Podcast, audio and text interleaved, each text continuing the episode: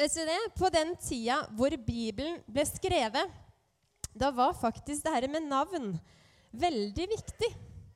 Fordi at navnet du fikk, det sa noe om hva du skulle bety, hva du skulle gjøre, hva som skulle kjennetegne deg. I Bibelen så står det faktisk det at et godt navn er mer verdt enn stor rikdom. Min mann Asle som sto her i stad, han er litt usikker på det her med hvor viktig det er hva navnet betyr. For vet dere hva Asle betyr? Det betyr lille far.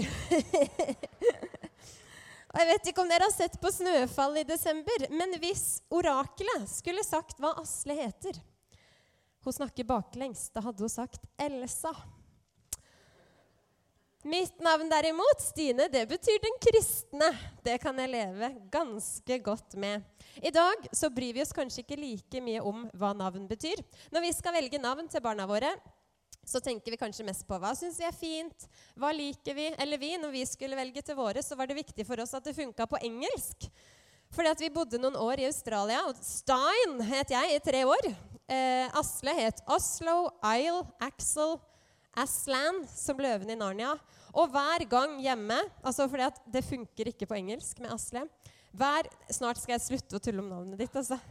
Men dette er den siste, og dette er ikke helt innafor å si i kirka. så bare glem det etterpå. Men hjemme så har vi en høyttaler som du kobler til med blåtann. Eh, og hver gang Asle kobler til sin iPhone, så sier den 'Connected to assholes iPhone'. og hvis ikke dere vet hva det betyr, så bare spør en voksen.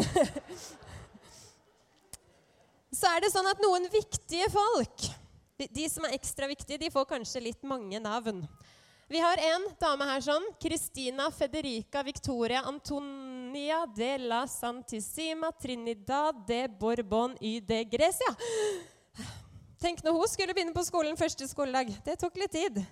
Heldigvis så kalles hun også bare prinsesse Christina i Spania. Det gjør det litt lettere. Men sånn er det med viktige folk. De får kanskje mange navn, kanskje mange titler. Så har vi da han her som vi feirer i dag. Skal jeg komme til noe litt viktigere enn det jeg har skravla om til nå. Han kaller vi jo ofte for Jesus, som er et fantastisk navn.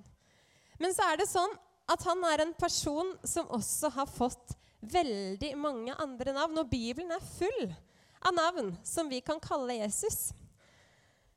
De sier oss noe om hvem han er, og derfor er det viktig at vi av og til tenker litt på de navnene. De sier noe om hva han har lyst til å være for oss og bety for oss. I Isaiah 9,6 så står det om den herre Jesus som skulle bli født. Der står det 'For et barn er oss født'. Og hans navn skal bl.a. være underfull rådgiver, veldig Gud, evig far, fredsfyrste. Det er mange fine navn, det. Og så er det et annet navn som Jesus fikk lenge før han ble født. Og det er navnet konge. Og i dag, de siste minuttene jeg skal snakke, jeg skal ikke holde på lenge, men da har jeg lyst til å bare si litt om det at Jesus han både var og han er en annerledes konge. Han var ikke sånn som vanlige konger, sånn som vi kanskje er vant til. Og Vi skal se på fire korte ting som gjør Jesus til en annerledes konge. Og Den første tingen snakker vi ofte mye om på julaften, og det er det at Jesus han ble ikke født i et slott, men han ble født i en stall. Og De fleste konger de blir kanskje født som prinser, da, men de blir nok født kanskje i et palass eller i et slott, eller i hvert fall på den beste fløyen på sykehuset. Det er staselig, og det er fløtt, og det er gode forhold. Men Jesus han ble født i stallen. Han ble lagt i krybba, som var fylt av høy. Høyet, det var det dyrene spiste. Så krybba, det var der dyra spiste fra. Det sto kanskje litt dyr rundt. Det lukta kanskje ikke veldig godt. Og Jeg vet ikke om du har tenkt så mye over det. Hvorfor ble Jesus født i denne stallen? Men jeg tror ikke det er tilfeldig. For på den måten så tok Jesus bolig akkurat der som vi er. I Bibelen står det at ordet ble menneske, og så tok det bolig iblant oss. Jesus han ble ikke født langt vekk i et slott hvor folk ikke hadde tilgang eller ikke kunne komme. Det var ikke et sted kun for noen få heldige og noen utvalgte. Men han ble født midt nede i boliglaget. Midt nede i gata, i stallen. stallen som var åpen. Og fram til det her så hadde Gud vært en gud som bodde i et tempel. Hans nære var der, var der, og det var tilgjengelig for noen få heldige. Men når Jesus kom, født i stallen, så ble det åpna opp. Og så gjorde kong Jesus sånn at Gud ble tilgjengelig og synlig og nær for oss alle sammen. Stallen var åpen for alle. Vi har jo denne fine kongefamilien vår som kanskje du har sett på TV på 17. mai. På 17. mai samler det seg tusenvis av mennesker foran balkongen på Slottet for å få se på denne kongefamilien. Jeg digger kongefamilien vår, men det er ikke sånn at du får lov å komme inn på Slottet og håndhilse på de og skravle med de etterpå. Det er litt vanskelig å komme inn på Slottet. Du får ikke nesten lov til å gå hen og ta på veggen på Slottet engang. Sånn var det ikke i stallen. Den var åpen for alle. Kong Jesus han er annerledes, og det tar meg til det andre punktet. Jesus han var og han er ikke bare for eliten, men han er for alle. Fordi at andre konger de har kanskje mest kontakt med de andre veldig viktige folka i landet. De som har de rette kontaktene, de som har stor innflytelse. Statsministeren og andre ledere og de med viktige roller. Jesus han gjorde ikke forskjell på folk, han. Han sa tvert imot at de minste skulle bli de største. Og så behandla han de som hadde minst, og kanskje var minst, med den største verdigheten. Og så leste vi juleevangeliet her i stad at engelen han kom og fortalte til gjeterne at Jesus var født. Hvorfor kom han til gjeterne? Hvorfor var de de første som skulle få vite at Jesus var født? Hva var det egentlig som var så spesielt med gjeterne? Av at alle folk så skulle de få lov til å få vite først om Jesus. Kan det være nettopp det at det ikke var noe som var så veldig spesielt med gjeterne, som er det spesielle? At du ikke trenger å ha en viss tittel eller status eller rikdom for å få lov til å komme til Jesus. At om du er en enkel gjeter, da, eller kanskje en av de tre vise menn, eller en flittig skoleelev, eller en hardtarbeidende advokat eller et barn som går i barnehagen.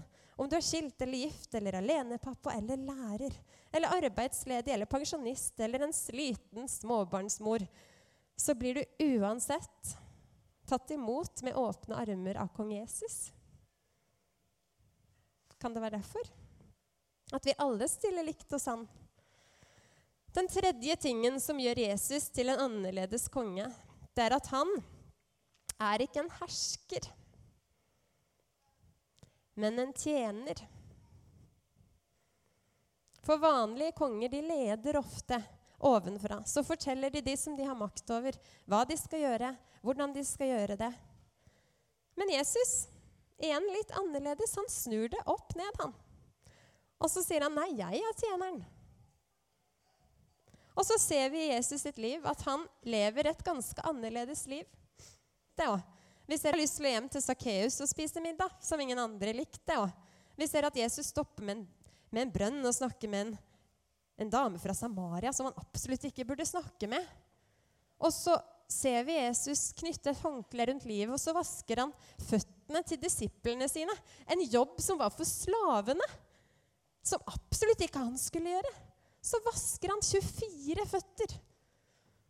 Til og med Judas sine føtter, som han vet skal svikte han litt etterpå.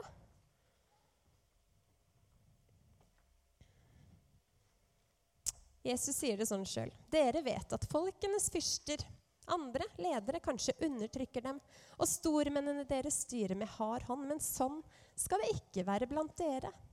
Den som vil bli stor blant dere, skal være tjeneren deres. Og den som vil være først blant dere, skal være slaven deres. Slik er heller ikke menneskesønnen kommet for å la seg tjene, men for selv å tjene og gi sitt liv som løsepenger for mange. Og det tar meg til siste punktet om denne annerledeskongen. Og det er at Jesus han fikk ikke en krone av gull,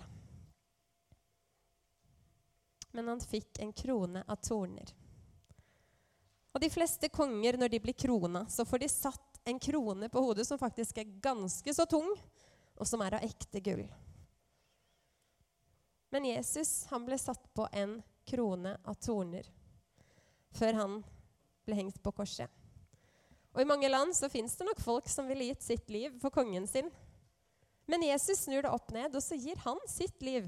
Kongenes konge gir sitt liv for å redde oss. Og i jula så tenker vi ofte kanskje på det herre søte, uskyldige lille Jesusbarnet i krybba, som er kjempefint og flott. Men la oss ikke glemme at ett av de navna til dette lille barnet, det er konge. En konge som ønsker å ta bolig midt iblant oss, der som vi er, uansett hvilken sesong det er. En konge som alltid er tilgjengelig, og en konge som er for oss alle sammen. God jul.